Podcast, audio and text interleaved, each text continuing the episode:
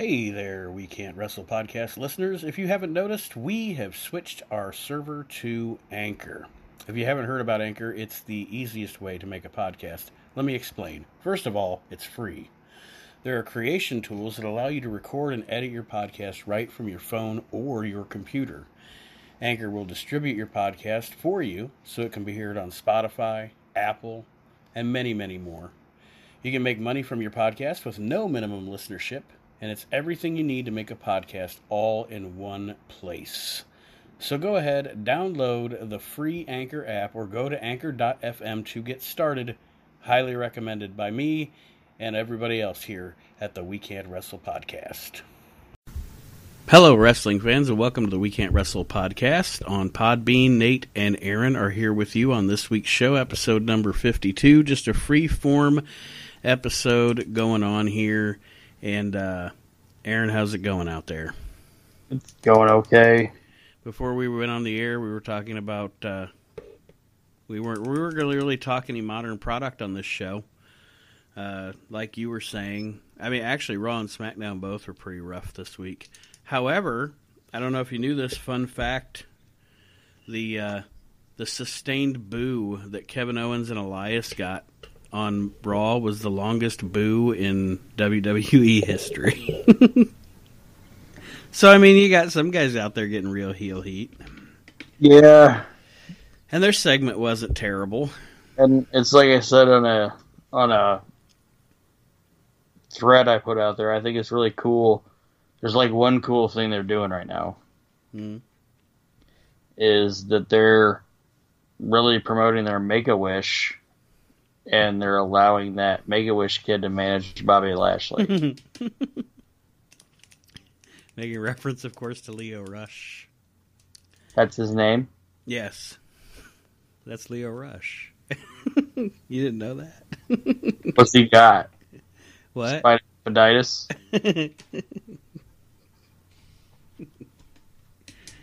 yeah. Well, it's like I don't know. like this week's show, it was just they should hook him up with Dayton Children's. they take care of a lot of those type of kids. What do you think about the possibility of Sean coming back to the ring, Mr. Shawn Michaels? Fucking horrible. You know, it's funny because I I actually agree with that. Although Shawn Michaels is my favorite wrestler ever, him reneging on his retire him reneging on his retirement to get a payday in the in the nine figures to me necessarily isn't a bad thing because I'd do the same thing. Um, but my thing always was if if Sean's going to come back, if he's going to if he's going to be the if he's actually going to come back against his retirement stip, like my perfect scenario would be for Shawn Michaels to come back like in NXT.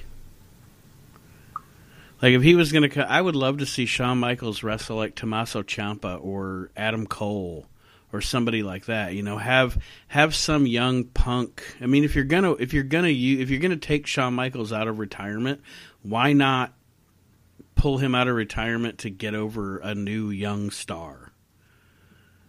You know, have have have Adam Cole or or, or like I said, Ciampa or somebody like that that he can have a fantastic match with.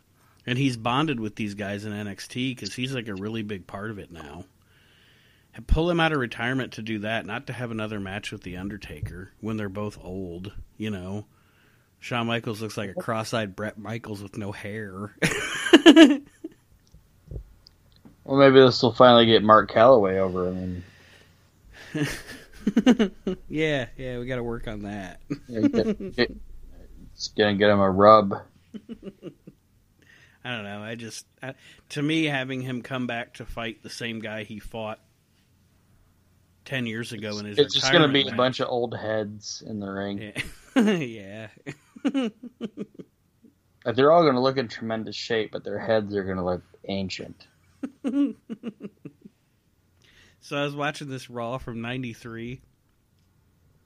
Vince McMahon cracked me the fuck up. You might know what I'm talking about.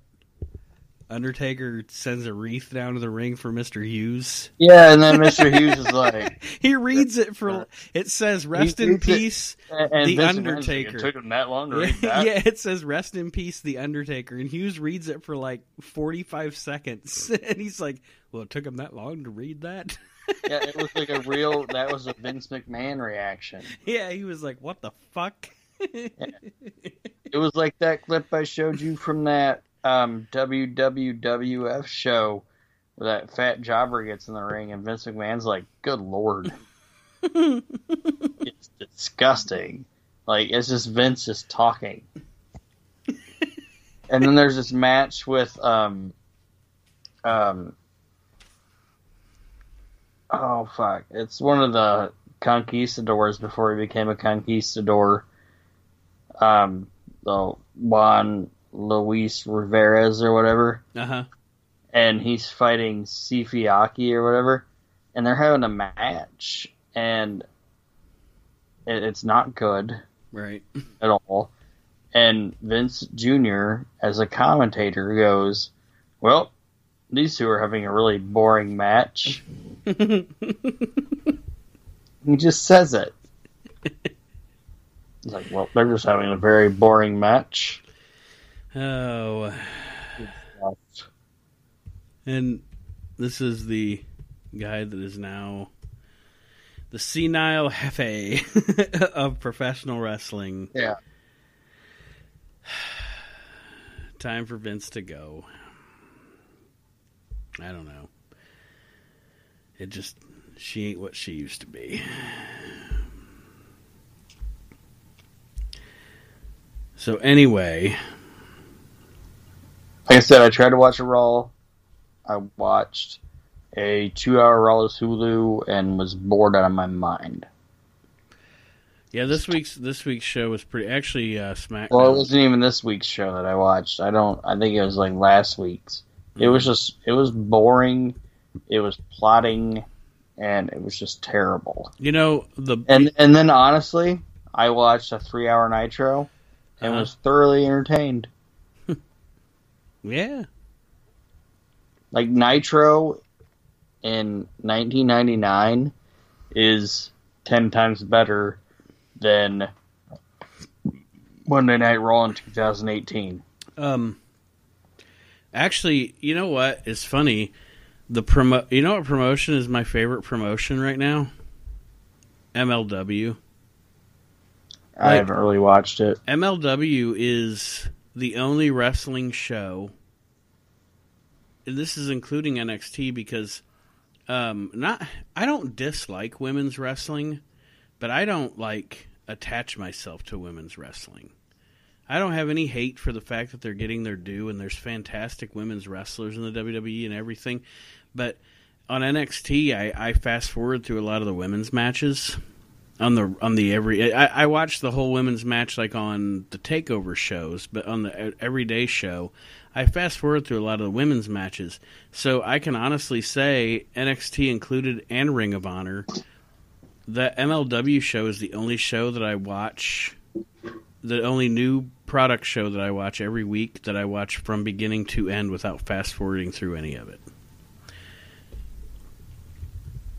I don't know. Just Yeah. throwing that out there. It's it's a really good show. Well, bring up It's a YouTube. good little promotion. All right, we're gonna bring up the YouTube here. and type in Adrian Street Breaking Bones.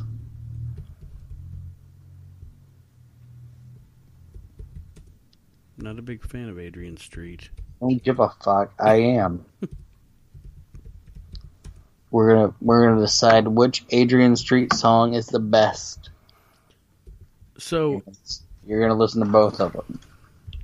so you want to hear something creepy that I found out, or that I just happened to come across the other day? Just looking and reading shit. Like I'm watching, watching an old WCW thing, and it had a tag team tournament on it. And uh, do you know who died the same day as Chris Benoit? Uh, I think I do.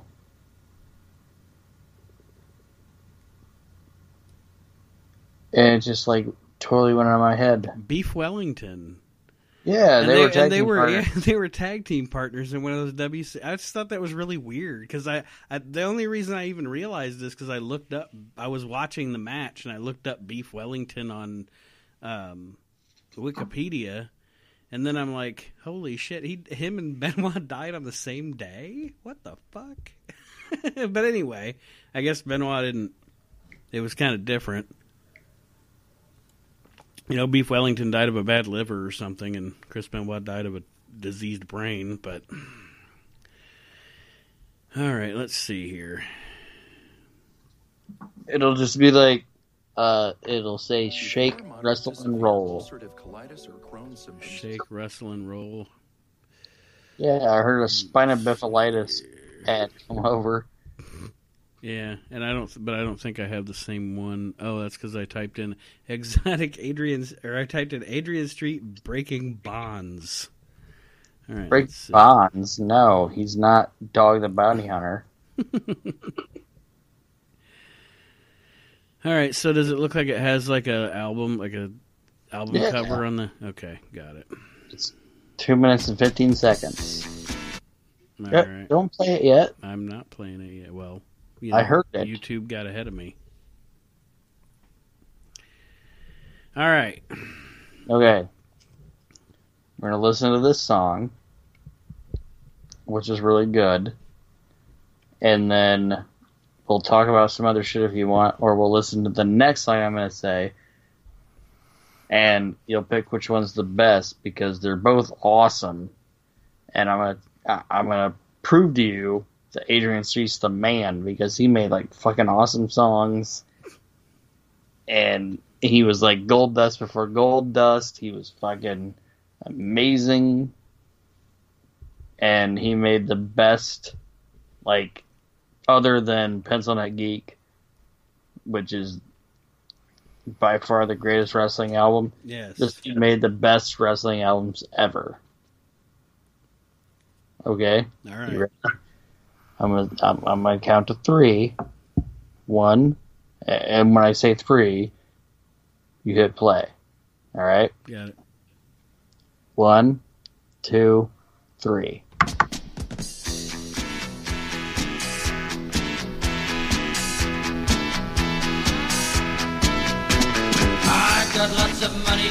That's really not my style. Nearly all the pleasures in my life have gone.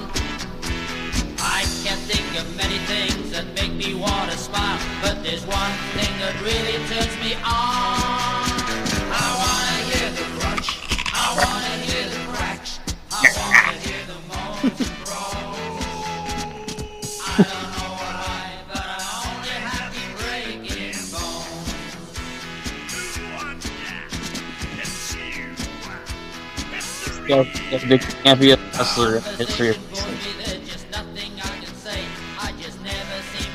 The message through. Very little interests me. I Listeners, owe my this is Breaking Bones there's one thing I always wanted by Exotic Adrian Street and the Pile Drivers. Yeah.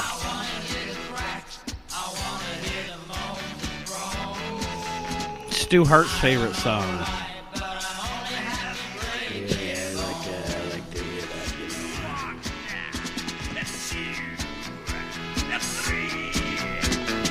No one seems to understand how sensitive I am when I twist somebody's head round several ways.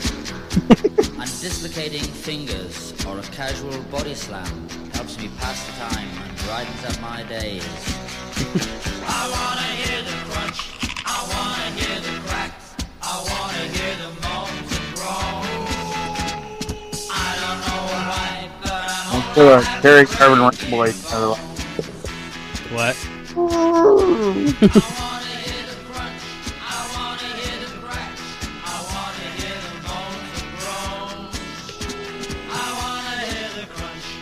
don't think right. This guy never on Vince's radar.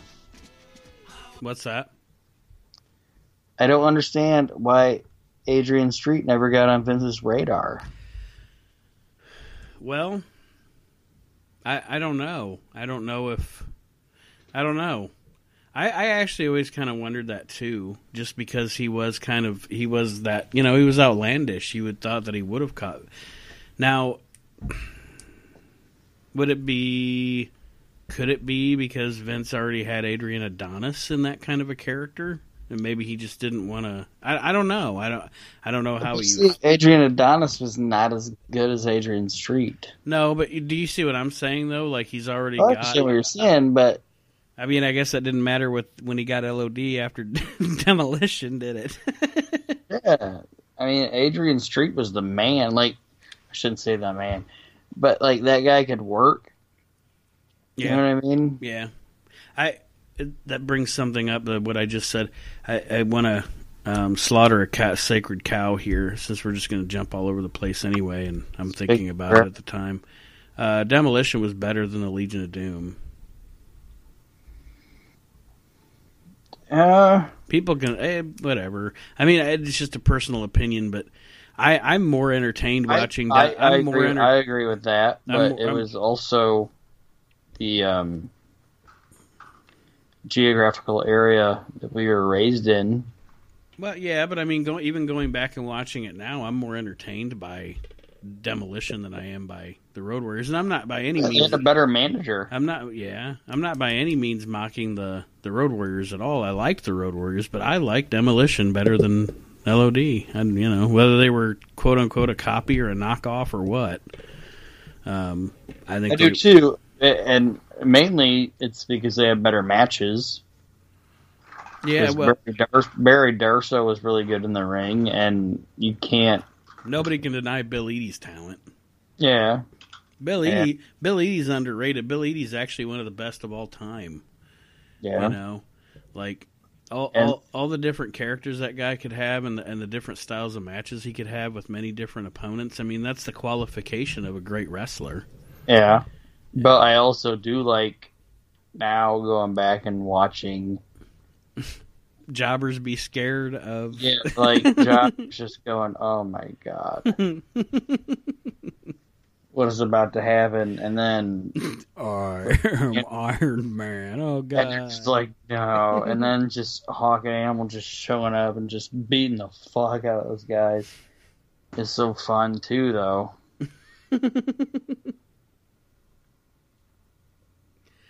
oh shit!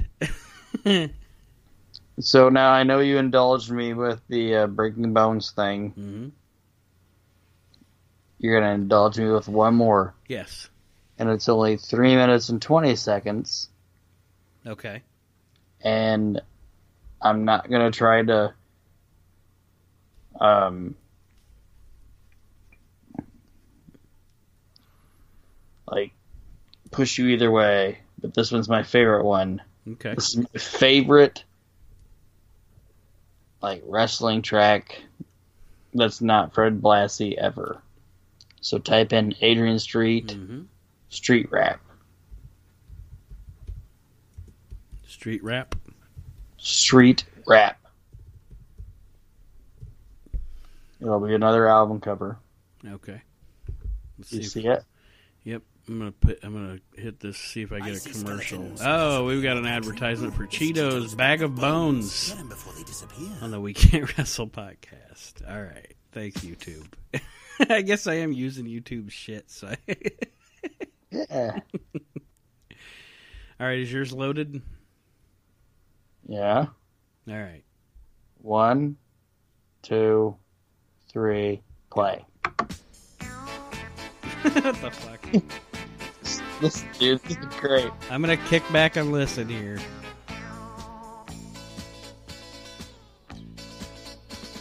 Street rap, street rap, physical perfection. Street rap, street rap, boy or girl. Nice. Street rap, street rap, number one selection. Street rap, street rap, champion of the world. A is for amazing, which I obviously am. D is for that difference from any other man. R is for remarkable, you must see what I mean. I is for incredible, which I have always been. Street rap, street rap, physical perfection. Street rap, street rap, boy or girl. Nice. Street rap,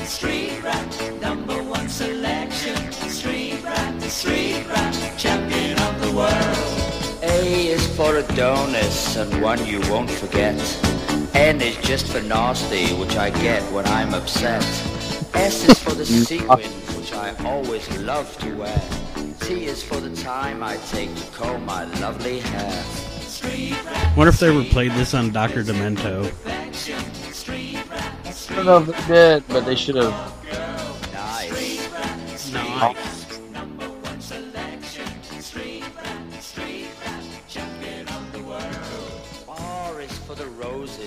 Roses from those I've met. E is for exotic, which I also like to get. The other E is for everything in which I just excel. T is for the tights, which I'm told I fill so well. Nice.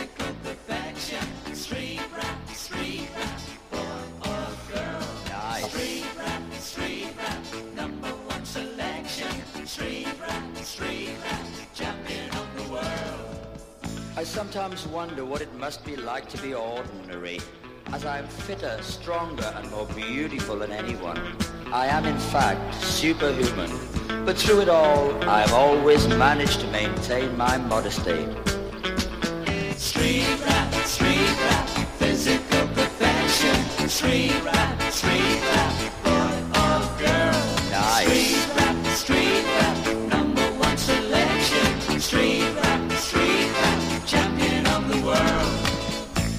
I really do have so much going for me. Nice. I didn't ask to be perfect. It just happened that way. Street rap, street rap, physical perfection. Street rap, street rap, boy or girl. Nice. Street rap, street rap, number one selection. Street rap, street rap, champion of the world. My favorite part of the, my favorite thing of the whole song is the nice. Nice. it's great, man. And you know what he did? Ah, you know what? Ah, I'm sorry. He did that song on something else. Do you what? You know what that song was on? No, Grunt, Grunt the wrestling movie. The greatest wrestling movie ever made. Oh, Grunt. God, I haven't seen that in forever. Dude knocks old dude's head off. oh yeah, the, and and then the Russians try to or we're in that when they're in Kate- that and car. it's got they got like a slinky on it. when they're in that car, and he just starts. He just goes, Are you mad? Are you Madman Mercurso? And he punches him and they pull up. That shit's great. Fucking movie Mm. is amazing. You know, I've never watched, and like I hear people talk about it on other podcasts and stuff. I've never actually watched The Wrestler, the Ed Asner Verne Gagne movie. I just bought that on um, Amazon and it shipped to my house two It's- days ago. it's- and, it's- I, and I have it on DVD. I'm gonna watch it. It's on Amazon Prime for streaming. I thought about watching it too, but I've never actually I've watched known it. that, but I bought it. I have it on DVD now. I just haven't watched it yet. Yeah, I've never seen it either. I I've always seen clips from it and stuff, and I I don't know. When I was a younger man, it looked boring to me. Just I don't know because it was like that '70s look. You know, you're just assuming it's boring. I assume this is boring, but But Grunt, I there was somebody that that tried to call some shit, like throw some shade on me on the internet because I said Grunt was like the best wrestling movie ever, and they were like Grunt was terrible. I'm like, fuck you, Grunt was great. that is a great movie. and terrible isn't necessarily bad. I mean, you're watching a movie about professional wrestling. What do you want? Fucking Scorsese? Yeah, Yeah, for Christ's sake. No, that movie. can be awesome. That movie's I fun. sent, I sent you Ugandan Expendables. It's ridiculous. Right? Yes. if somebody sent me a DVD of Ugandan Expendables, the full cut, I would watch it. and I would laugh my ass off the entire time.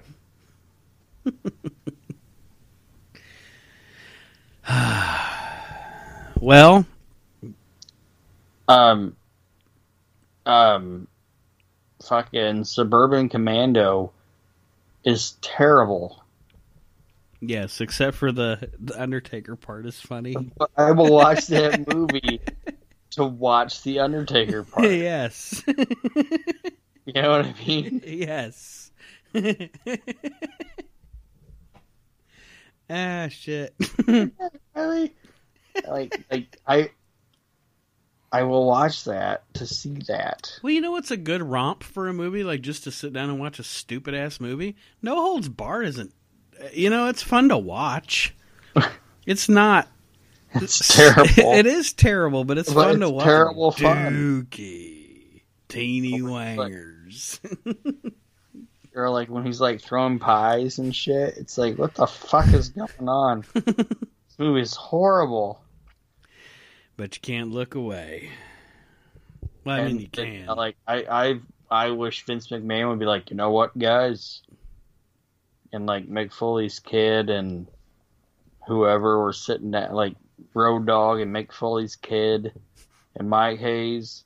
They sit down and they're like, "What do you want to do, Vince? We're gonna go back to the no holds barred era. it's gonna be dookie and pie throwing. Dookie. I'd be totally down with that." We're gonna say the revival has teeny wangers. Why the revival, Vince? Shut up.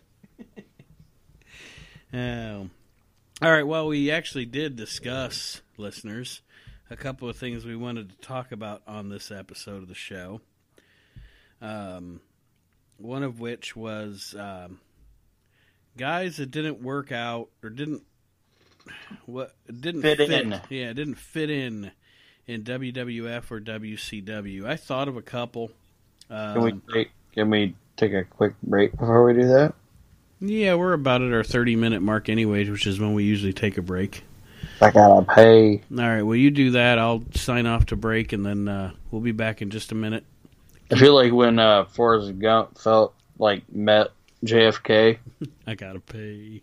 I gotta pay. Well, I, let let's show this man where the bathroom is. He said, "He's gotta pay." All right, folks. Does look like comfortable shoes. You can tell a lot by where somebody's by. You can tell a lot by somebody's shoes. My Where uh, they going? Where they been? my my favorite thing in the whole movie is that we gotta go home to Greenbow, Alabama. it's, it's like the only time Forrest Gump's ever pissed. Like he is Yeah, pissed. That guy was smacking Jenny around. yeah. Greenbow, Alabama. All right, folks, we'll take a break. We'll be back with more of the We Can't Wrestle podcast right after this. So, did, did get AIDS, or just his kid? Um, Because Jenny died of AIDS. I don't think I don't think he had it. Because I think I think I think I think you were supposed to assume when you watched the movie that that she contracted contracted the HIV between the time that they parted and the time that they reunited. Okay. So, yeah, you know it's you know it's terrible. Right now, I'm gonna cry. Why? Because that kid, that kid from yeah, my you, dead you- people had AIDS. You don't even think about it when you're watching the movie. If she had AIDS, so did that poor kid. Oh, Yeah. oh, Forrest little boy. Oh Lord. Yeah. Little Gump had AIDS. Nice. it was not nice. All right, well, let's take our break. We'll be right back with more of the We Can't Wrestle podcast after We'll this. dissect Forrest Gump from beginning to end. Greenbow, Alabama.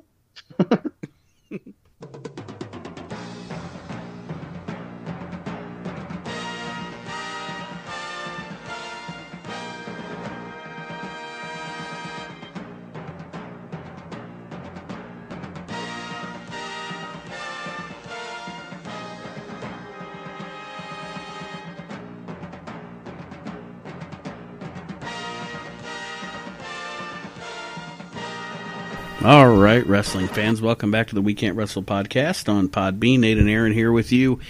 I'm just gonna put it out there. Red Dead Redemption Two looks like it might be the greatest video game ever fucking made. It looks pretty fucking fantastic. Like every time I watch a trailer for it, I, I'm like happy I'm wearing loose pants. for everybody would know re- what religion I am. I've been playing the Batman Telltale series because I'd never played it before. Well, those are great games, but I'm gonna give you a fair warning. Mhm. Um, everything I heard, the Telltale people went out of business. Yeah, they're done. So if you've paid for something You still made after they went out of business, if you're waiting for episode two or three, you're not gonna get it. I was talking to Kyle about it a couple of weeks ago, and I told him, I said, I hope somebody buys up their, you know what I mean? I mean, hopefully they get it just gets sold or whatever, and Yeah. like somebody continues it on. But anyway, welcome back to the We Can't Wrestle podcast. Like I said before, we are free forming on this episode, episode number fifty-two, I'm free, free balling. free form, and and we are going to uh, discuss right now. All right, so WCW, WWF guys that didn't fit. I never thought the Raven character fit anywhere but ECW. okay, I would halfway agree with that. Like, I actually enjoyed. Um, I, I I wasn't like a huge fan of the flock. Mhm. Like Scotty Riggs and Billy Kidman and all that. You know, I didn't Yeah. enjoy that. Yeah. But I did actually, and it was one of the only things in later WCW that I enjoyed. I enjoyed when he was like living in Malibu or whatever with his mom. Yeah. Had like Kanyon with him, and Hak was like his his like shitty brother-in-law or whatever. Like I Mhm. enjoyed that Raven. Yeah. Well, and that brings up another guy talking about Raven was a guy that was one of his tag partners in in WCW. I never thought Saturn fit in the WWF. I liked Moppy. And uh, I just I don't know. I just Saturn kind of like Saturn fit in ECW, and then I actually thought he fit in WCW, but I just never could get into Saturn in the WWF. I don't know why. Just didn't uh, didn't resonate with me at all. Okay. What's one you got? and you're gonna totally disagree with me on this, and everybody else will. And I'm not saying I didn't enjoy it, Mm-hmm. okay? But I always thought WW, not WWE, okay? Mhm. I'm talking WWF, early '90s. To me, Ric Flair seemed out of place. In Oh, the yeah. I, I agree with you. He had he had an awesome run there, you know, but no, he never he never fit in the WWF. And I think part of it was if you watch when he comes in, they do. I mean, they there was no way that that was one guy that there was no way Vince couldn't acknowledge his past in some way, but they never. I, I think maybe maybe Heenan called him that one or two times or something, but they never even called him the Nature Boy, Ric Flair. He was just Ric Flair. He had the Nature Boy robes and shit, but they never said it in commentary. And when when Finkel introduced him, he just introduced him as Ric Flair. Like they they want it's like they wanted to make their own version of Ric Flair with Ric Flair, and it. You're, I, I agree with you. And to that matter, I don't think I don't. I never thought Arn and Tully fit, especially Tully. Yeah. Tully Arn Arn kind of fit in. Arn, you know, I don't know. Arn Arn's one of those wrestlers that can fit in anywhere, but Tully definitely didn't fit in the WWF. Tully's deal was honestly was that he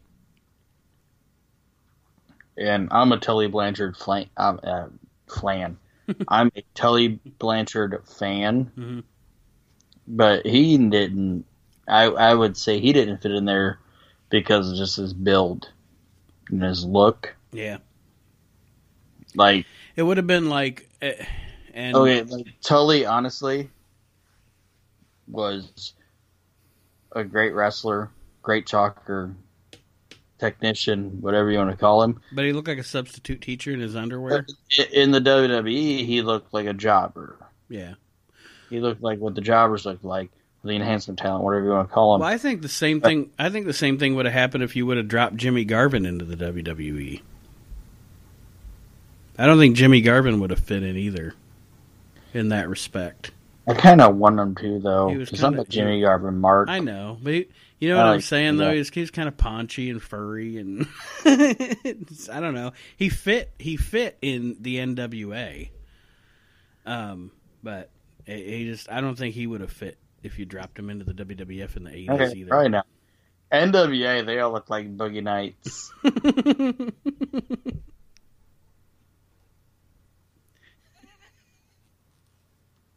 you know what I mean? yeah.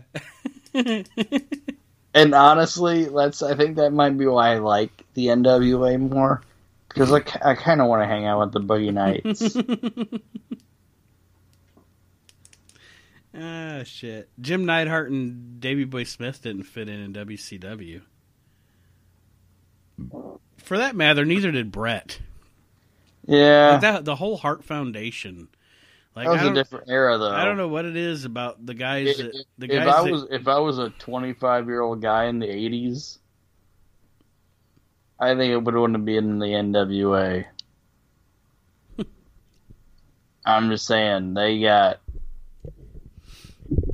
they got Budweiser in the trunk and it's Boogie Nights all night. well, who else do you have for this uh, scenario you threw up here? Oh, the the people that don't And- fit. Any anybody that came out of like Calgary, other than Pillman and Benoit, didn't fit in WCW. Bret, Owen, Neidhart, Bulldog, none of those guys ever fit in WCW to me. Yeah. Well, my um, second guy that did not fit, I I went with Flair in the WWF, and then I'm gonna go with um, a guy that I felt never fit in the WCW. The entire time he was there was Roddy Piper. Yeah, Roddy Piper's WCW run should have ended after he put the sleeper hold on Hogan at that Starcade 96. hmm If they would have ended it there, I wouldn't even say that. But everything after that is just fucking terrible. yeah, you're right. And I think part of it is just how associated he was by that time with WWF. And but I mean, I guess you can't even say that because of Hogan, because Hogan fit in WCW, but it was Hogan's WCW. I think another thing, another thing of of with Piper in WCW was he was one of those guys that kind of, and Eric Bischoff can say what he wants to, but he was one of those guys that kind of had stroke and a little bit of, I don't want to say power, but he was one of those guys that because of his stroke and because of his name, they kind of let him get away with a lot of shit he wanted to do. Had a stroke? Whereas Vince McMahon would, like Vince McMahon would have put a kibosh on that fucking Piper picks his team thing before it even made TV. You know what I mean? Vince McMahon would have been like, "That's fucking terrible." Yeah, he would have been like, "Rowdy had a stroke. That's the only logical reason why he's bringing Earthquake out. and two guys with mullets. the fuck is going on? Yeah.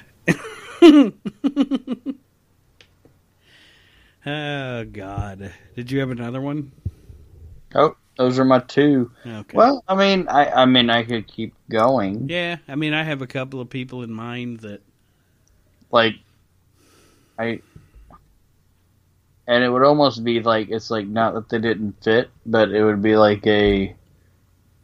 They did it better with them. You know what I mean? Mhm. Like, I never, I never thought Bam Bam fit in in the WCW. Oh, Bam Bam didn't fit in WCW.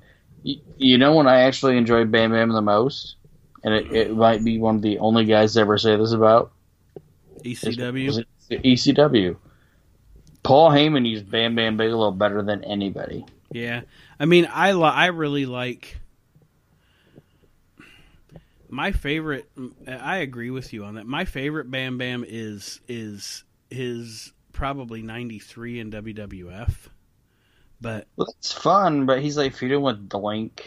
yeah, yeah, and he, I mean, but he I mean, he has, had really, he had I guess- really, he had a couple good matches with Bret and everything. yeah, But Bam Bam in ECW was better than anybody. Anybody, yeah.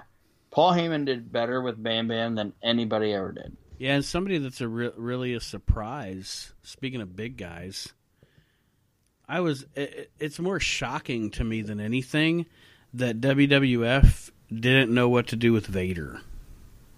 I think they knew what to do like- with him. like, and Vader almost seems like a guy that Vince would just, you know what I, you know what I mean? Like Vince could. It seems like he'd be the guy, kind of guy Vince could turn into gold, and Yeah. didn't happen. I, I think his problem was that he didn't get along with the right people.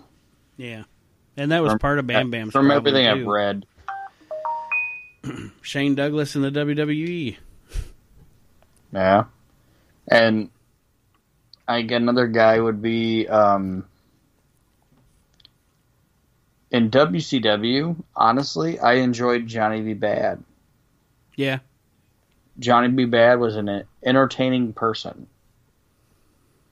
And when he and I know I've heard things and read things where Vince McMahon thought he was signing Johnny B. Bad and he wound up with Marc Mero.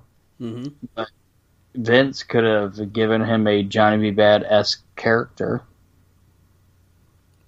You know what I mean? hmm I I think they they dropped the ball. yeah. You know who else? Like, he actually was better in. He was best in ECW, and he was actually decent in WCW, but he was not good in WWE and just didn't fit in. Was Mike Awesome? Yeah. Like Mike Awesome, I, uh, Mike Awesome is underrated in my opinion. Oh, totally underrated. that dude I- was that I- dude was fucking well. Excuse the pun, but that dude was awesome. I would put that out there plenty of times, and I think by the time he got to WWF, he was just damaged. He was damaged goods, Yeah, and all his stock had been just eliminated. thanks Vince Russo. Yeah, because Vince Russo. It might not all be Vince Russo either, though, because from everything I've heard, they signed Mike Awesome to an amazing contract. hmm and when WCW had him, it was like a deal where unless he quit, they couldn't get out of it. You know what I mean? Right. So it was basically give this guy a bunch of shit and see if he leaves. And uh, that brings to the next topic that you wanted to discuss, and that's most tasteless angles. And to me, quite frankly, uh, you you know you can make jokes. We say the same one. You know you can make you can make jokes or whatever between two guys or what have you. You know what you what people say in their personal conversations is of no business of mine because I've definitely said things in personal conversations with a brother or a friend or somebody like that that lots of people would find offensive, and quite frankly, that's my prerogative. But to put to put out there on national television, especially where children are watching and little girls are watching that are going to form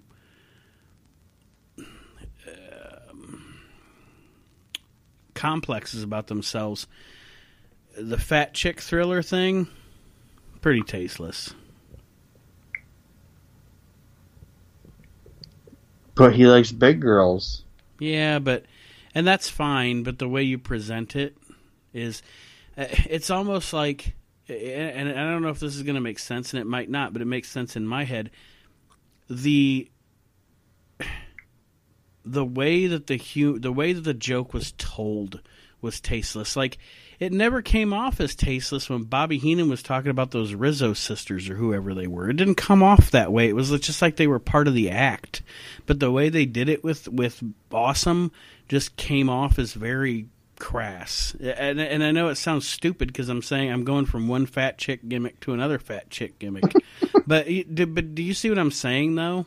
Yeah. Like with with Bobby, it's almost with Bobby and those three sisters. It's almost like a Groucho Marx Margaret Dumont thing. yeah. And then and then with awesome, party, party feels like Bobby's just making fun of him, but he's still doing it. right? Exactly. But then the the Mike Awesome thing was just it was just gross. Like it was just gross. I don't know. There's a difference. I don't care what anybody says. There's a difference between what Heenan did with those guy, guys. Damn it. What Heenan did with those ladies and what they were doing with Mike Awesome and uh, and his fat chick thriller gimmick. Pretty tasteless. What were you gonna say? You said Uh, the, T- the Terri Runnels miscarriage. Uh, yeah, pointless too, tasteless and pointless. Like, what, what, what purpose does this serve? They did that whole storyline just to have like D'Lo Brown go into a couple CVS's and buy tampons. Yeah, and then and then not only that, but you're trying to make this angle, which is um, going to be super sensitive for a lot of your audience. And on top of it, I mean, where do you do it? You do it on a throwaway show like Sunday Night Heat. And by the next Sunday Night Heat, it doesn't even matter. Like, it just, I don't know. You're right. It was tasteless. Gross. More, Yeah, more, yeah, more, more Russo garbage. Yeah, it was just it was dumb.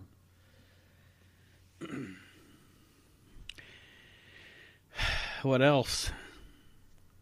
That was my tasteless angle. Hmm. Do you Other think? than that, I'm do you think? I'm Do, game. do you think Katie Vick was tasteless? No, I don't either, and the reason I say that a lot of I peop- laughed. uh, well, well, a lot of people say, and see again, it's like Heenan with those fat girls. Hunter was fucking with him. It, and not that, not only that, but there is a point where it's so over the top that it's obviously not supposed to be taken seriously. And it, it, it I'm not saying it was a. It was a. Yeah, I'm not saying it wasn't stupid. it was a stupid angle. It was stupid for Triple H to be like, "Oh, I fucked her brains out," and then come up with like spaghetti noodles or whatever. It was stupid, but it wasn't tasteless. It was just stupid. um, any any time Now it was kind of tasteless when the WWE did WWE Shop.com and they put up like the cheerleader outfit. That was kind of tasteless. anytime anybody did a especially Vince Russo. Vince Russo actually did it a lot in WCW. Anybody any anytime anybody did a repelling from the ceiling thing after Owen died was tasteless.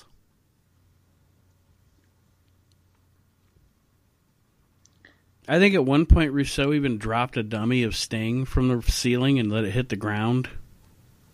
Yeah, but they didn't like mention Owen. Eh, So But the intent, come on, the intent was there. The, I know the the intent, intent was there for you in your mind to make that comparison.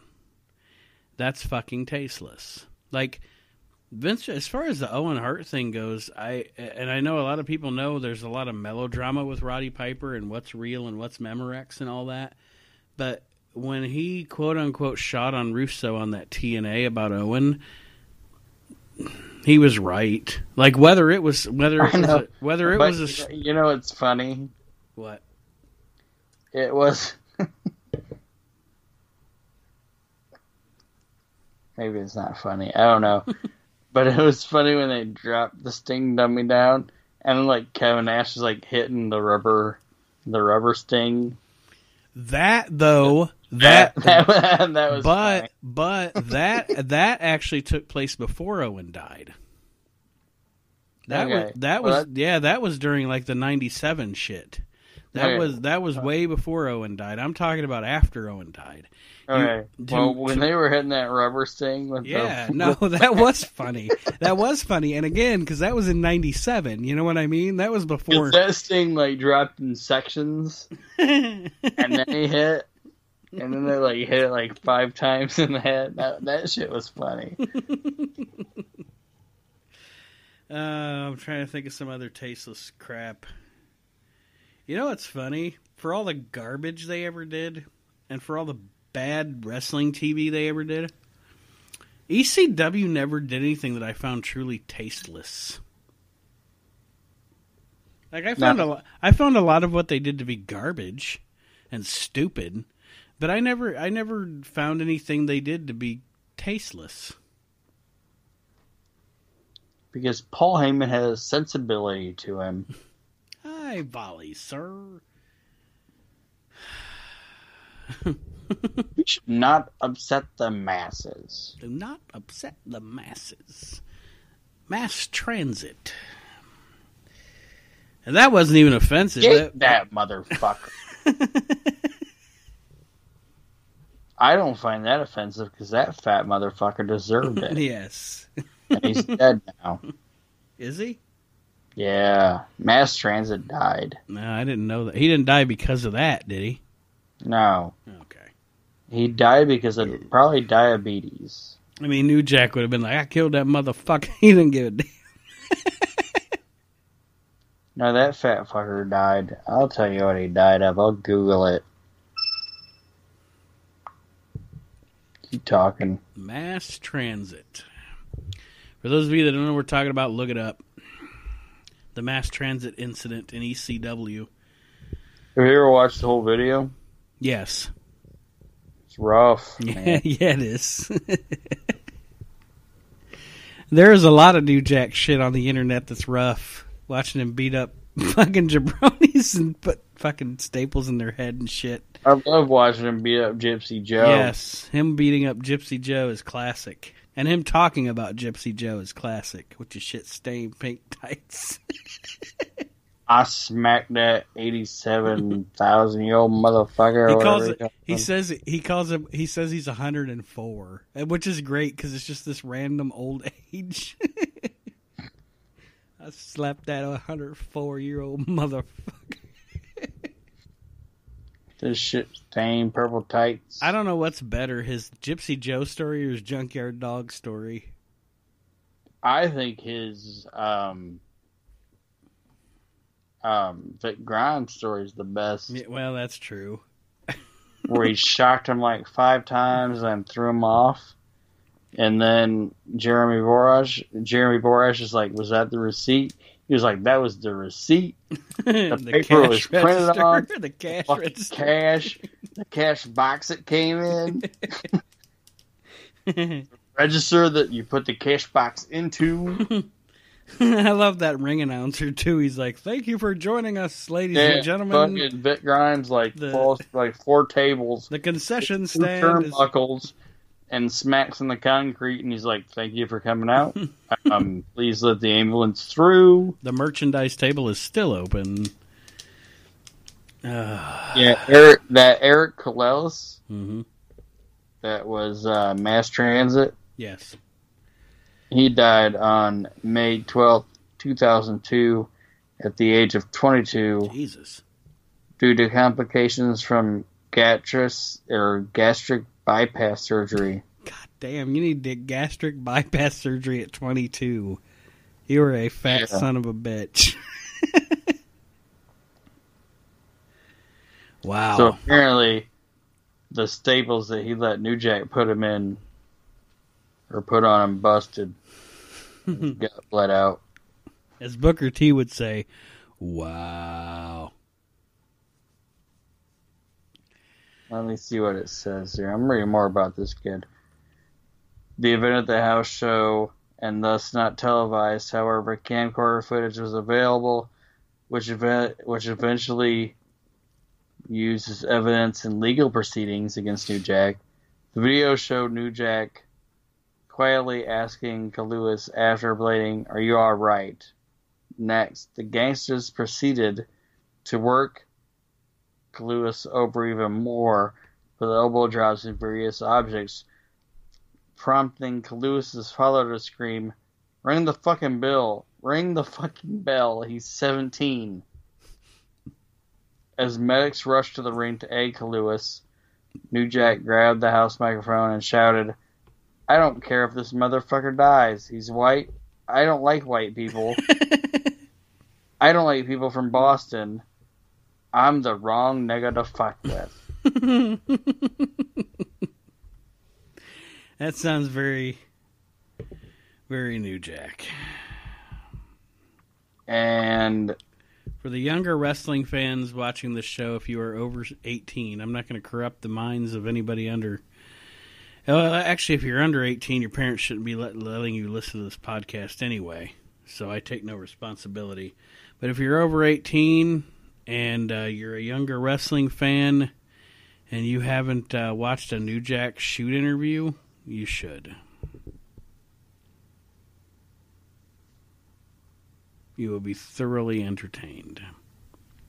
I don't care if the motherfucker dies. He's white. I don't like white people. that is the greatest promo in the history of wrestling. Oh man, watching some of the stuff with New Jack and Mustafa and Smoky Mountain. Two black guys in Tennessee. I know, Cutting but, those but Nick fucking Jack promos. screaming in the microphone. I don't care if the motherfucker dies. He's white. I don't like white people. I don't like people from Boston. It's great. Well, we're going to take our next break on that note. And when we come back, we're going to discuss how many did you have? Did you do five of the programs that never happened? Huh? Yeah, that's what you told me to do. All right. So each of us have five programs in wrestling history that we wish would have happened that never happened. Meaning these two these two guys had a on. feud. Hold on. No? Hold on. Oh my god. I'm just reading all the things they did to this guy. they both um Mustafa was involved in it too. And they both like shoot need that kid in the head and pummel, pummeled him with crushes and toasters.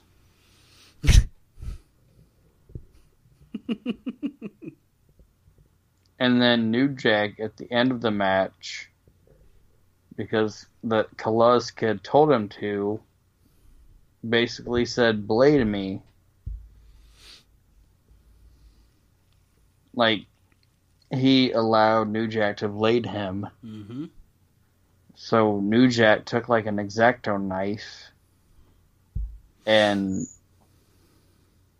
bladed the kid. Now the long, the short story. I mean, long story short on this though. As this was happening, New Jack did not realize this guy was seventeen. No, he didn't until his dad said,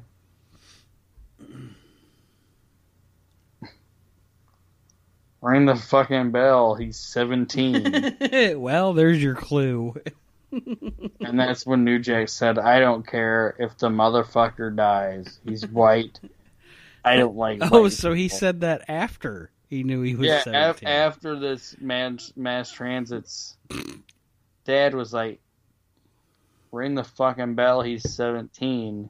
and that's when New Jack said, I oh. don't fucking care. He's white. I fucking hate white people. And then stab him again. I love that you've recited that promo like seven times. Because it's the greatest promo ever. it's better than Hard Times by Dusty Rhodes. Yeah. Ooh. All right, we're going to take a break.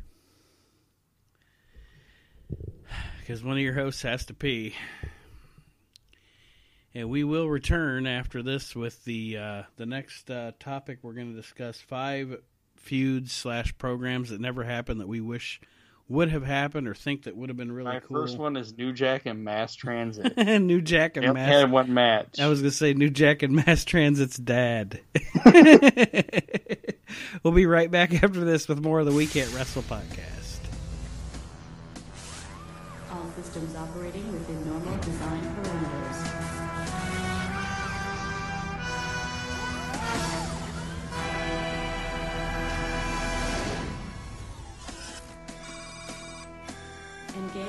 Engage generation sequence.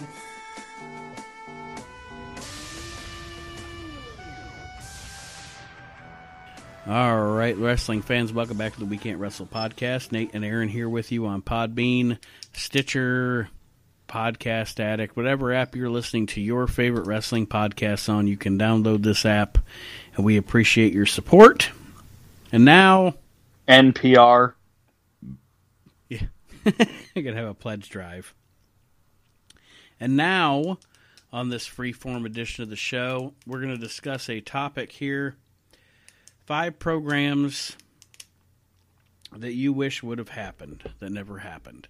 And uh, these guys could have had maybe had a match or two against each other over the time, but you know, Oh, it's five programs with okay so if you with wrestlers. I thought you meant like because I have um Nell Carter and Gordon Ramsay, no, I have um the guy from Star Trek versus Mister Rogers. Mr. Rogers would be just be like, "You want an ass whooping? Give me just a minute. I'll put my shoes on." the choo choo train's coming. All right. So, do you want to go one, one, two, two, three, three, or do you just want to do all five? I, uh, whatever you want to do. All right, we'll do one, one, two, two, three, three, et cetera, et cetera. Let me put my slippers on to stop them at home.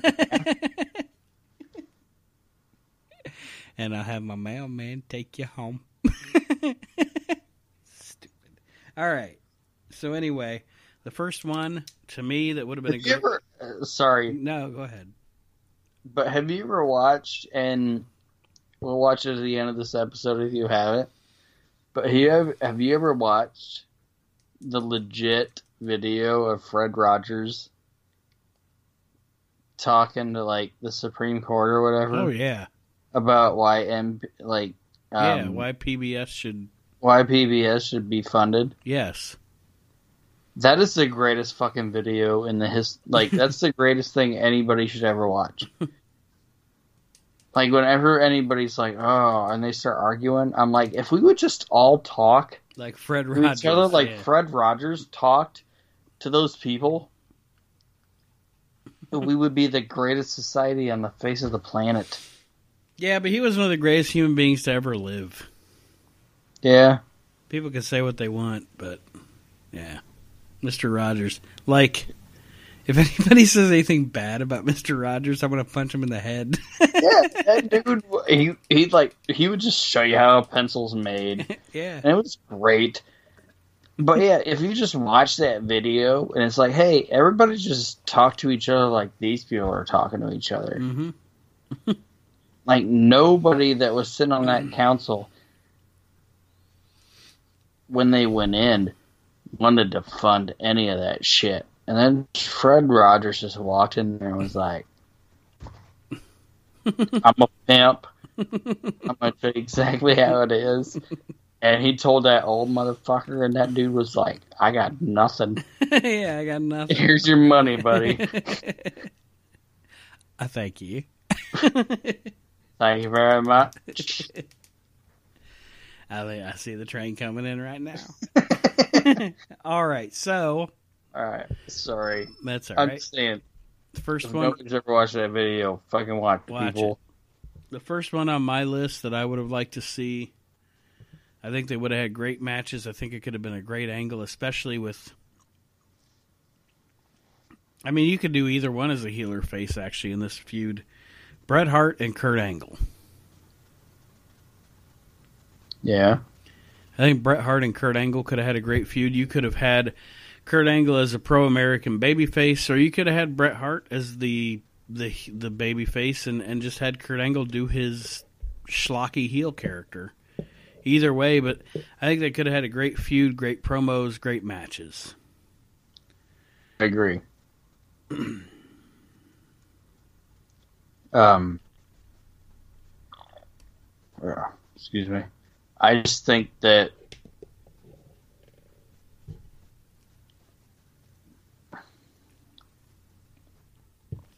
is a feud that never happened that should have happened, and um.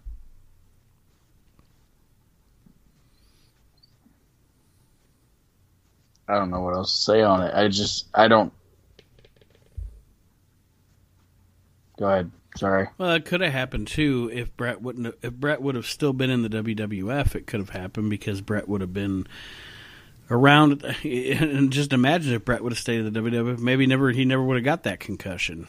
But um, yeah, I just think I just think it would have been gold. Um, and uh, what I will say as a side note is it ha- it would have had to have been done in the WWF.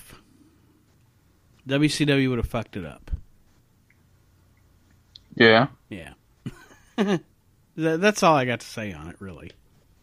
Like Kurt Angle could could have been the guy that like took the link out of the bike chain.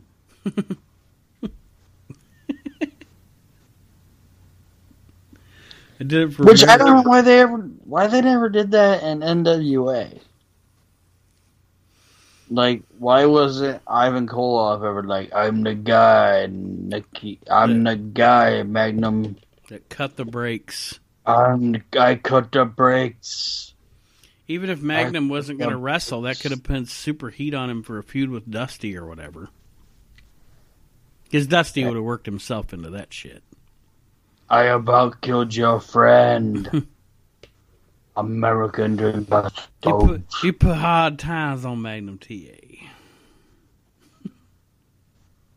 Ivan Koloff was the shit, man. I like I like Ivan Koloff. Ivan? Yeah, Ivan. Ivan was the shit, yes. Now, Nikita was fucking ass. I hate Nikita Koloff. Like Ivan Koloff would just look at the game and be like, "Look at me. I don't understand you, Dusty Rhodes. Paul Jones. Stupid idiot, Dusty Rhodes.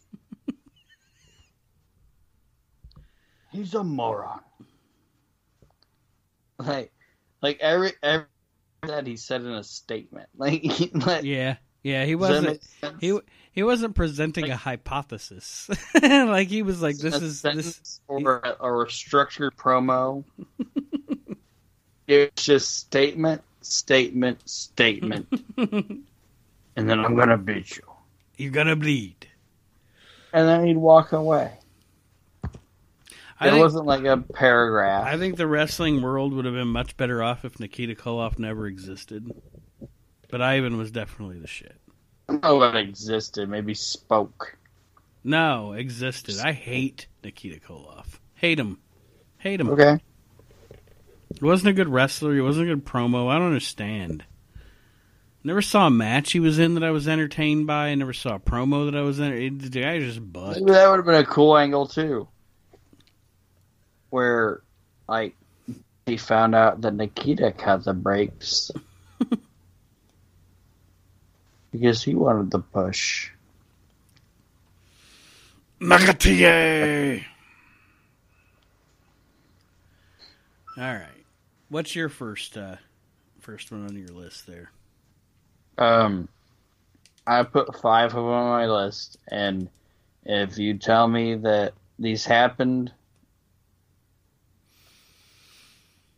then I won't talk about it. But I think that a Rowdy Roddy Piper, Randy Savage in the WWF feud would have been awesome. Who's the face? Who's the heel? Who's the face? Who's the heel? Yeah. um, Roddy Piper's the face and Randy Savage is the heel. Yeah, that's with, the, that's the way I would have done it. Martel. That's the way I would have done it too. I agree. Ra- the Macho King and Rowdy Roddy Piper. You could have had cool matches. You could have Piper steal his crown and shit. Walk around with his crown with his kilt on, and yeah, that would have been fun.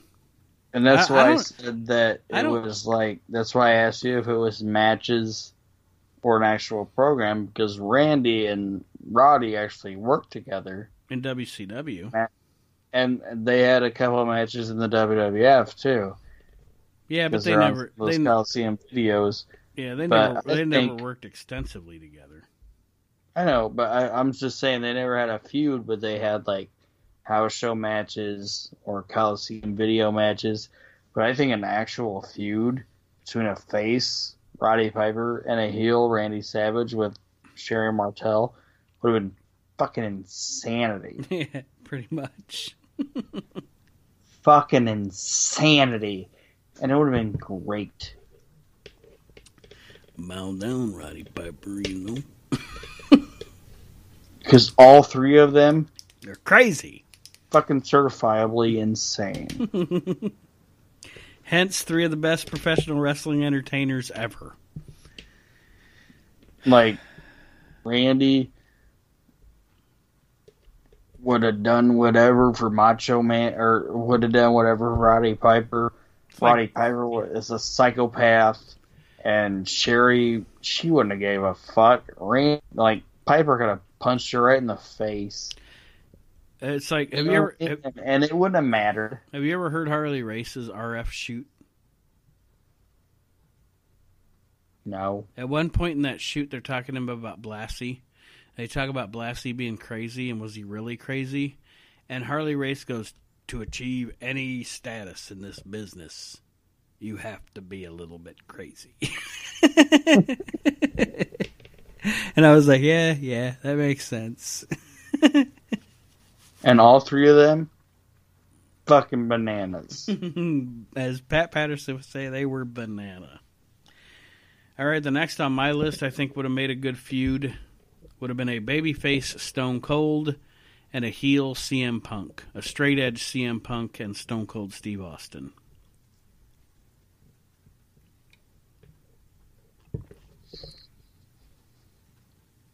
I'll give you that, but we've talked about it before. I'm not a huge CM Punk fan. Oh, I know.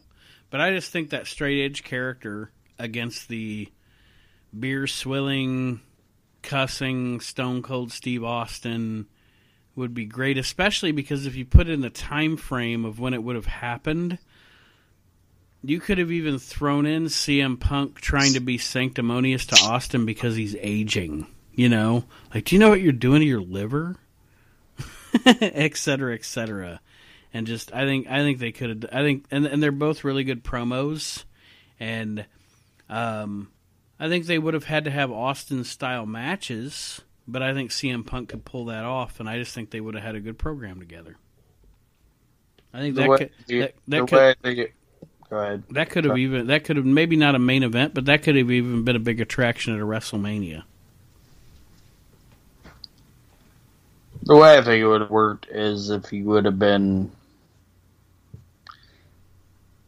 For me to enjoy it, it would have to be that he had like a Vince McMahon with him. with Punk. Yeah, Yeah, I mean you could work that in there. where where where Vince is saying, or whoever is the corporate entity of the situation, of saying this is the guy that we want as our champ. You know what I mean? Yeah, It, it, like it wouldn't be the same thing, but it would almost be like I would look if I'm gonna have a CM Punk versus Stone Cold feud. hmm It would be this not the same way because they're different people, but it would be the equivalent of when Vince had like Dude Love versus Steve Austin. yeah, he's got his representative. Yeah, like I don't think a CM Punk Steve Austin feud carries itself. I, I think I think as performers they could, but I mean I see where you're coming from too on that. Have your like like I want I want a Vince McMahon or and I know it's probably sacrilegious to say to say this, but I want like a Vince McMahon or a Stephanie McMahon Yeah. standing next to that guy saying, "This is our guy. You're a fucking asshole. We don't have anything to do with you." He doesn't drink. He doesn't smoke. His only addiction is working out. Working out. 24 hour fitness. He's gonna change the face of 24 hour fitness. All right, who's next on your list? What uh what feud?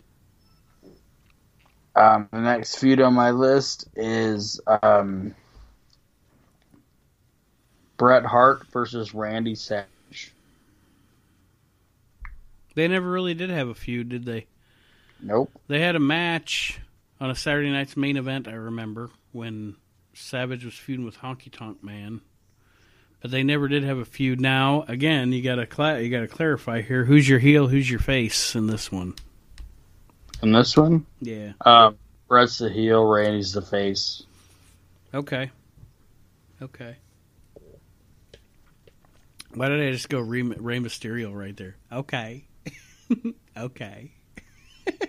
but anyway, now I mean they could have fantastic matches together, and Bret is your soft, kind of soft-spoken heel, arrogant, younger than Randy, and Randy is your, of course, over-the-top Randy Savage babyface. I think it could have worked pretty good.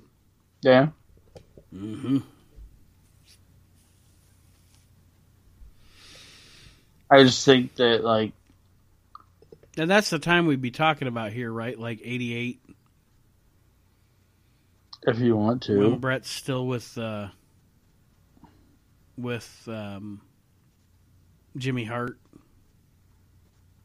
Because we're not talking like WCW. no.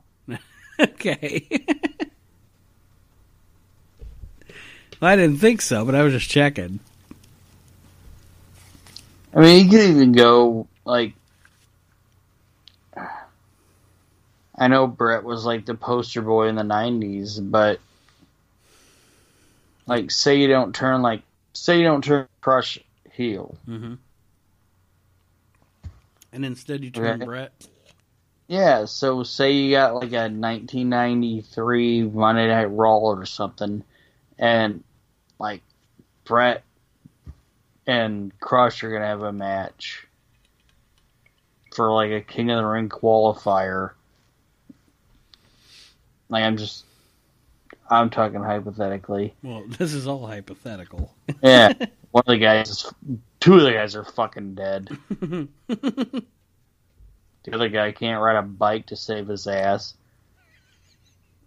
So, anyway, like Bret pile drives fucking Crush on the floor in this match, and he's just like, "Fuck!" Like, like, just in the heat of competition, pile drives him, and Randy Savage is commentating, and oh my god, damn, he fucking pile drove my best friend. And Randy Savage gets involved in that shit, and then Bret and Savage have like a pushing fight, you know. hmm You could you could build it off that, and Bret's the asshole because he didn't apologize for paralyzing Crush, and now Crush has like a neck brace and all this other shit. There's a lot of shit you could do with it. Yeah. You know what I mean? Yeah. And Brett, Bret Hart, in my opinion, is the like to me like there's a lot of heels like Ric Flair is the greatest cockiest just like I'm better than anybody else heel ever. Right. Hulk Hogan is possibly the best Piece of shit heel. piece of shit I lost, and I'm not even going to acknowledge it. Heel, right? Mm-hmm. Bret Hart is the smarmiest. Yes, and Bret Hart is also the most righteous heel ever. Yeah, like Bret Hart. You know who the two most righteous heels ever are? Bret Hart and Michael Hayes.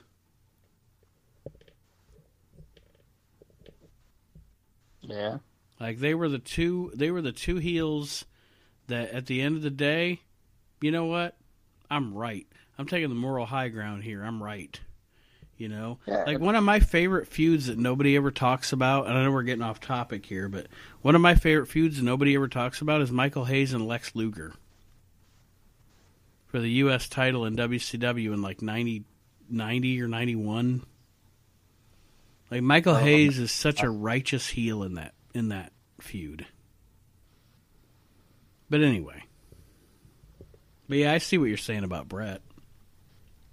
Bret was smarmy. Is that a word? Yes. Me?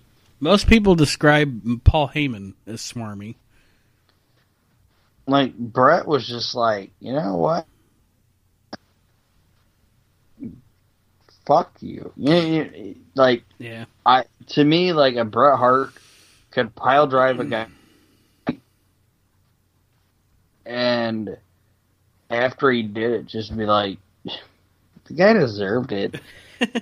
and, and then this old guy with his with his hair plugs and stupid cowboy hat involved in it before before I could apologize. you know what I mean? Like Bret Bret would be like, "Hey, I tried to say I was sorry, but before I could say I was sorry, fucking Uncle Creepy with a terrible build showed up and smacked me." You know I mean? Yeah. Yeah, got in my face with the Slim Jims. Yeah. I think I, that would be the what like a Bret Hart. feud is by a perceived quotation marks because Bret would perceive it as a misunderstanding, Mhm. even though he was the wrong guy in the situation. Again, righteous. He'd, he'd feel like he was uh, he was he was wronged when he was doing wrong. I love asshole Bret. Okay, so the next on my list. Who's the one guy in the 1980s? For okay, let's say from 1984 to 1992, WWF. That you never got to see Hulk Hogan cross paths with. That you wish you would have got to cross paths with. Sean Mooney. All right, now the serious answer. Jesse Ventura. See, mine is Bruiser Brody. I would have liked to see Hulk Hogan and Bruiser Brody have a feud. Said 84 to 89. Well, no, I'm just saying, like what I was saying is in his in his Hulkamania run from '84 to '92, of all the guys that he got to cross paths with and have feuds with and have issues with and have programs with, he never got to have one with Bruiser Brody, and I think that it would have been a cool feud. Yeah, I would agree. I was being silly with the Sean thing. Hulk Hogan attacks him on the event center. Mooney, Yeah. sta- Mooney starts talking shit like, coming up in Fort Wayne, Indiana on March 29th, Ric Flair will face that bozo Hulk Hogan. he, he wouldn't have good insults. Bad News Brown versus stupid ass. And then Hogan be like, I heard you out here talking business about me, brother. Uh, We're uh, Bad News Allen versus little banana butthole Blumpkin.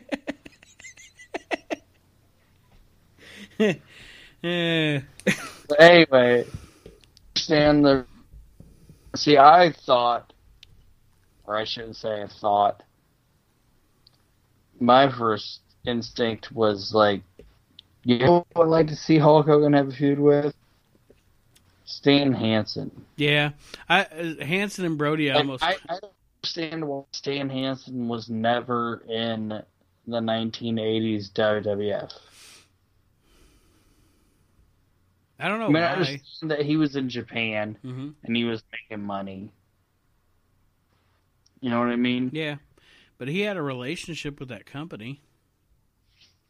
Yeah, he Vince, Vince, was Mac. He was with Vince Senior. hmm I don't understand why there was a Stan Hansen Vince McMahon Jr. connection. Yeah, I don't know. And I, I, I mean, I get that it's probably the fact that he was making awesome money being in Japan, and from what I understand, his wife is from Japan. Mhm. But well, he never at least had like, you know, a Royal Rumble or a a WrestleMania appearance because there was a couple Japanese guys Yeah, that were there. So give you Bruiser Brody. Just don't know because I don't I don't see it being a Hulk Hogan Bruiser Brody match. It needs to be a Hogan Bruiser Brody with this particular person. Imagine. manage him. With Mr. Bobby Heenan. hmm. Those are the guys think- I'd put him with. I think Brody would have been a Fuji guy.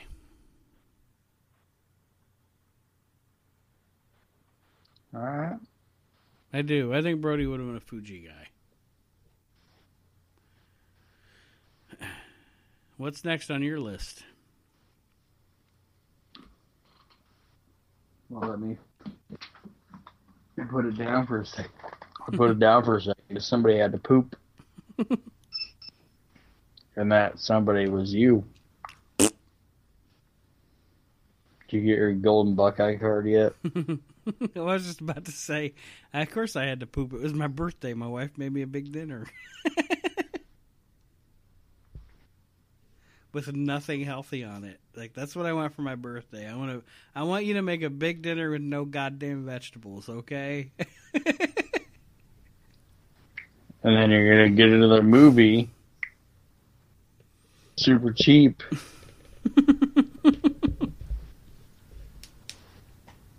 um, Taking the whole family.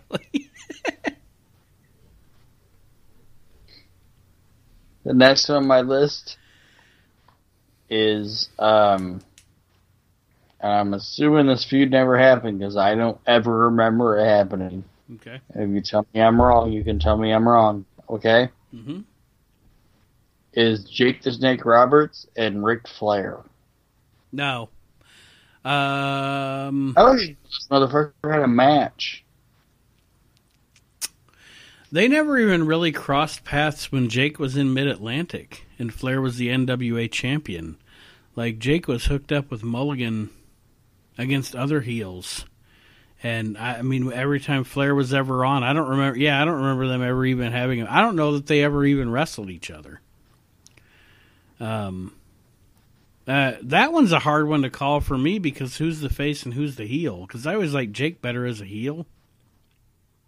I'd make Ric Flair the heel and Jake the face. So do you roll with like a like a DiBiase Jake kind of feud? Yeah, where Jake's gonna make Rick, you know, grovel for the same things, or for Yeah, I'm gonna say it like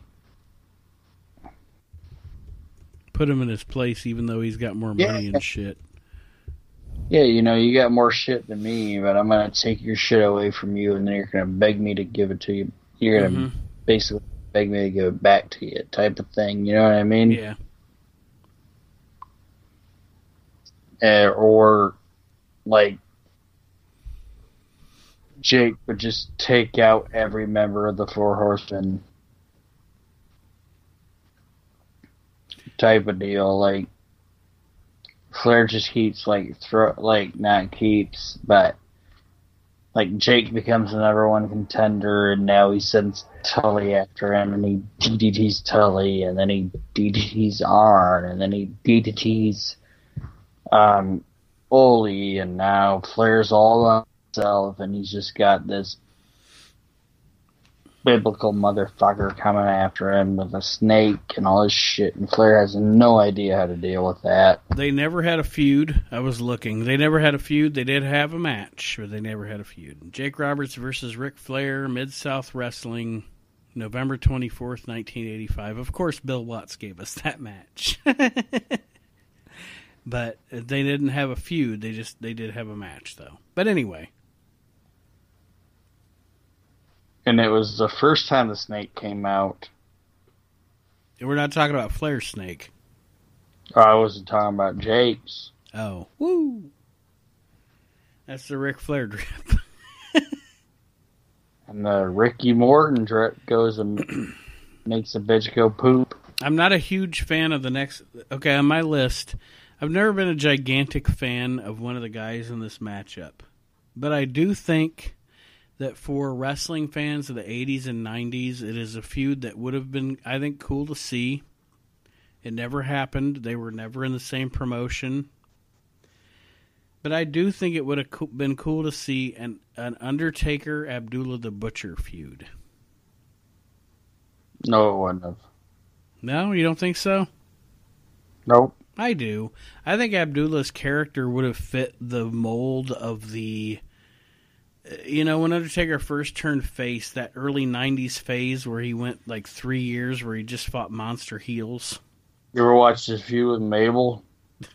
Yes. It would have been worse than that. I just, I think visually it would have been a cool feud. Nope. All right, then moving on. What's next on your list? Next on my list is Rick Rude versus Hulk Hogan. Yeah, the they, WWF. yeah, they never worked a feud together, that's for sure. Rick Rude hated Hulk Hogan, apparently. And Hulk Hogan hated Rick Rude. They didn't want anything to do with each other. They did have a match. I saw that they had a match, but uh, yeah, they ne- it didn't matter about the match. yeah they never worked a program together. Um, it would have been great. You take the Rick Rude that feuded with the Ultimate Warrior along with Bobby Heenan, and put that in the mid '80s or late '80s in the WWF. Yeah, they would have had a fantastic feud. And I bet it was considered, but I bet Vince was like, "Nope." Because Rick Rude, from everything I understand, Hulk Hogan was not like I won't say this, but like wrestling wise, you know, like he could he could handle his own, you know, Mhm. but like fighting, no. But from everything I understood about Rick Rude, if that guy wanted to beat the fuck out of somebody, Yeah, but that's was what, gonna beat the fuck out of somebody. that's what I've never understood about the Rick Rude Hulk Hogan story. Like they always say, Rick Rude didn't want to work with Hogan. Hogan didn't want to work with Rick Rude. Uh, blah blah blah blah. Rude could have handled himself, could have put him in his place, etc. etc. But Rick Rude worked a long program with the Warrior. Like, wouldn't it have been better to work with Hogan than the Warrior? At least with Hogan, you know you're making the top billing, you're making the top money, and you have someone who is obviously more professional than the Ultimate Warrior. Well, that's Like, what I'm saying. In, I, I in that situation, to me, almost Rude's kind of a hypocrite. no, I see. I don't think that's what it is. I think that Vince McMahon said, "You need to work the Ultimate Warrior." Okay, Mhm. and then Hulk Hogan was like, "I'm not going to work with Rick Rude." You know what I mean? Right. Well, yeah, maybe. So I don't, I, I don't think it was that Rick Rude necessarily wanted to work with the Ultimate Warrior, but his boss, Vince McMahon, was saying, You're going to work with him. And then when it got to the point where Rick Rude was at the level where he was going to work with Hogan, Hogan said, I don't want to work with Rude. So then Vince McMahon said, Rick Rude, you're not going to work with Hulk Hogan. Kind of like um, Austin with Jarrett and Billy Gunn, Yeah. especially Jarrett. Because he's gonna hit you with a balsa wood guitar. I I always I always have had a theory though that Austin didn't work with want to work with Jarrett just uh, uh, and it's not dis, it's not discrediting Austin or, or Jim Ross, but I always thought that Jarrett got a bad shake as far as working with because you know what you can say what you want about Jarrett. I know you're not his biggest fan, but in that era in 98, 99, as far as heels went in the WWF Attitude Era, he was one of the most over heels and he should have got a program with Austin. He never should have been I the think- champion. I think Austin. I think Austin. I think Austin fucked over Jarrett because of Jim Ross. You know what I think Austin did to Jeff Jarrett? Hmm. Seriously? Do you know what really did to him? What? I think Austin did to Jeff Jarrett what Jeff Jarrett probably did to Austin when they were in Memphis. Maybe, maybe there probably was old heat. But I, I really honestly, and I, like I said, I always say before I talk about him, I know you don't like him that much, but uh, I'm a Jeff Jarrett fan. Jeff Jarrett. why are you hating then? Huh? Why are you hating all the time then on the Jeff Jarrett? I'm, I don't. I, I'm not. I'm I'm not a fan of Jeff Jarrett after WWF. I don't like Jeff Jarrett and his balsa wood guitar and Home Depot glasses. I, I don't like construction Jeff Jarrett. When Jeff Jarrett was with Deborah and was like hanging with Owen and all that shit, or when he was like the ha ha J E double F double R and was with Ronnie Pete Gossett in Miss Texas, that was cool shit. Can I just say for the record, in the background, I'm sorry, I'm not trying to cut you off, but in the background, um, while we're recording the show, I have Bash at the Beach 93 on my monitor. Sorry. And no, one of the biggest, like, foo bars in wrestling history just happened. Like, you couldn't get more opposite. Erik Watts is coming to the ring, and underneath him it says Lord Steven Regal. it's like, how can you get more opposite than that? Yes, he's wrestling Lord Steven Regal, but they put Lord Steven Regal underneath Erik Watts as he was coming to the ring. But I really think that's why Steve Austin didn't want to work with Jeff Jarrett. Is because probably in the 80s, in Memphis and Texas, Probably fucked him over a little like bit. with the USWA, Jeff Jarrett didn't want to work with Steve Austin. And I would say that's probably a distinct possibility. All right, the last the last program, the last feud on my list that I would have loved to see. And I have one more too, and then I gotta cut out. Me too. Is it, it would have been over the Intercontinental Championship? It probably would have been like ninety or ninety one. But I think Barry Horowitz and Pat Tanaka. Rick Steamboat and Mister Perfect. I was close. Not really. I think Rick Steamboat and Mister Perfect would have been fucking great. It would have. They had Steamboat. They had Perfect. They had Steamboat in a big Muppet outfit or whatever, but so it didn't work out. But anyway, that's my list. Who's the last one on yours? Last one of mine Mm-hmm. Is um, Shawn Michaels. That's the Heartbreak Kid, in case you didn't know. and his opponent on my program would have been Sting. Michaels and Sting. What? Michaels what? and Sting. Now, obviously, Sting's the face and Shawn's the heel because Sting can't be a good heel. Sting's a shitty heel. Um, That's his fault. huh? That's not his fault. it's not his fault, but with his personality, I don't know that he ever could have been an effect. He's kind of like Steamboat. Like I could have never bought him as a heel. Yeah, that's what I'm saying. It's like Sting is the face, Shawn is the heel. And we're talking like mid '90s. I'm talking like yeah, 92, 93. Yeah, it would have been good. Actually, really good. Like leaves the WWE or leaves WCW, comes to the WWE. And Yeah. maybe the first time you see him, he's on the fucking Heartbreak Hotel. Actually, you just you just uh, jogged my mind, like got my creative juices flowing. That Raw where Jannetty shows up in his jacket and shit, and challenges Shawn for the Intercontinental title. How cool would that been that have been if that was Sting? Yeah, like Sting shows up and he's like, "Ow!" And Michaels is like, "What the fuck?" Is that Bart Simpson or Zach Morris?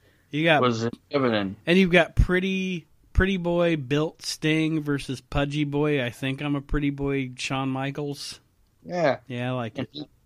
And, Shawn fucking could would have bumped like a motherfucker for Sting. yep.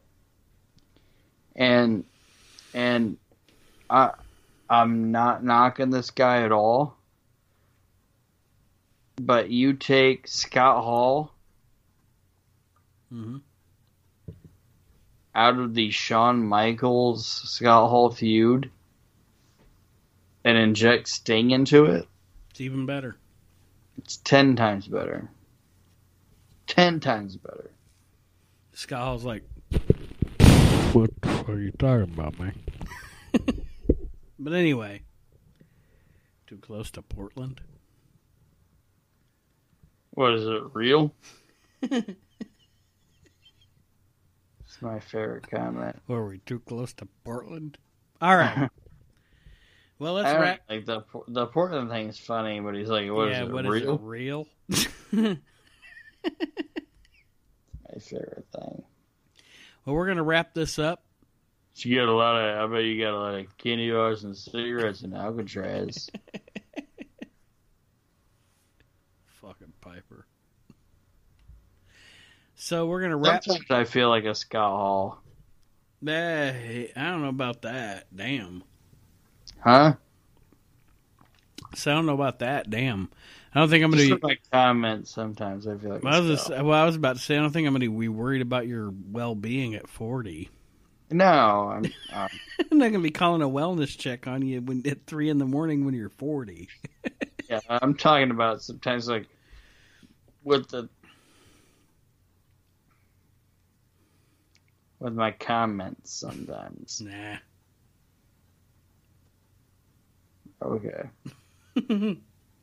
Well, do you want to say goodbye so you can hang up to our listeners?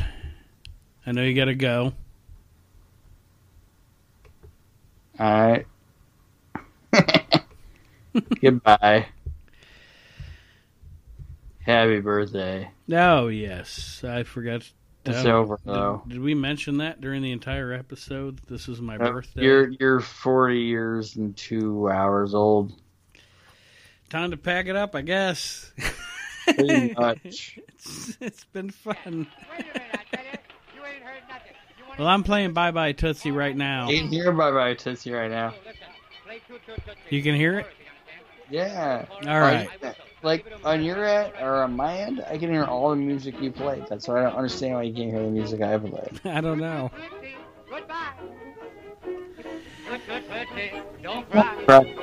All right, Aaron, say goodbye to our listeners, and we're going to get out of here. I'm missing the. I know the, all the lyrics of the song. Well, I'll say goodbye. Thank you for listening to the We Can't Wrestle podcast. Jail. You don't get a letter. Know I'm in jail.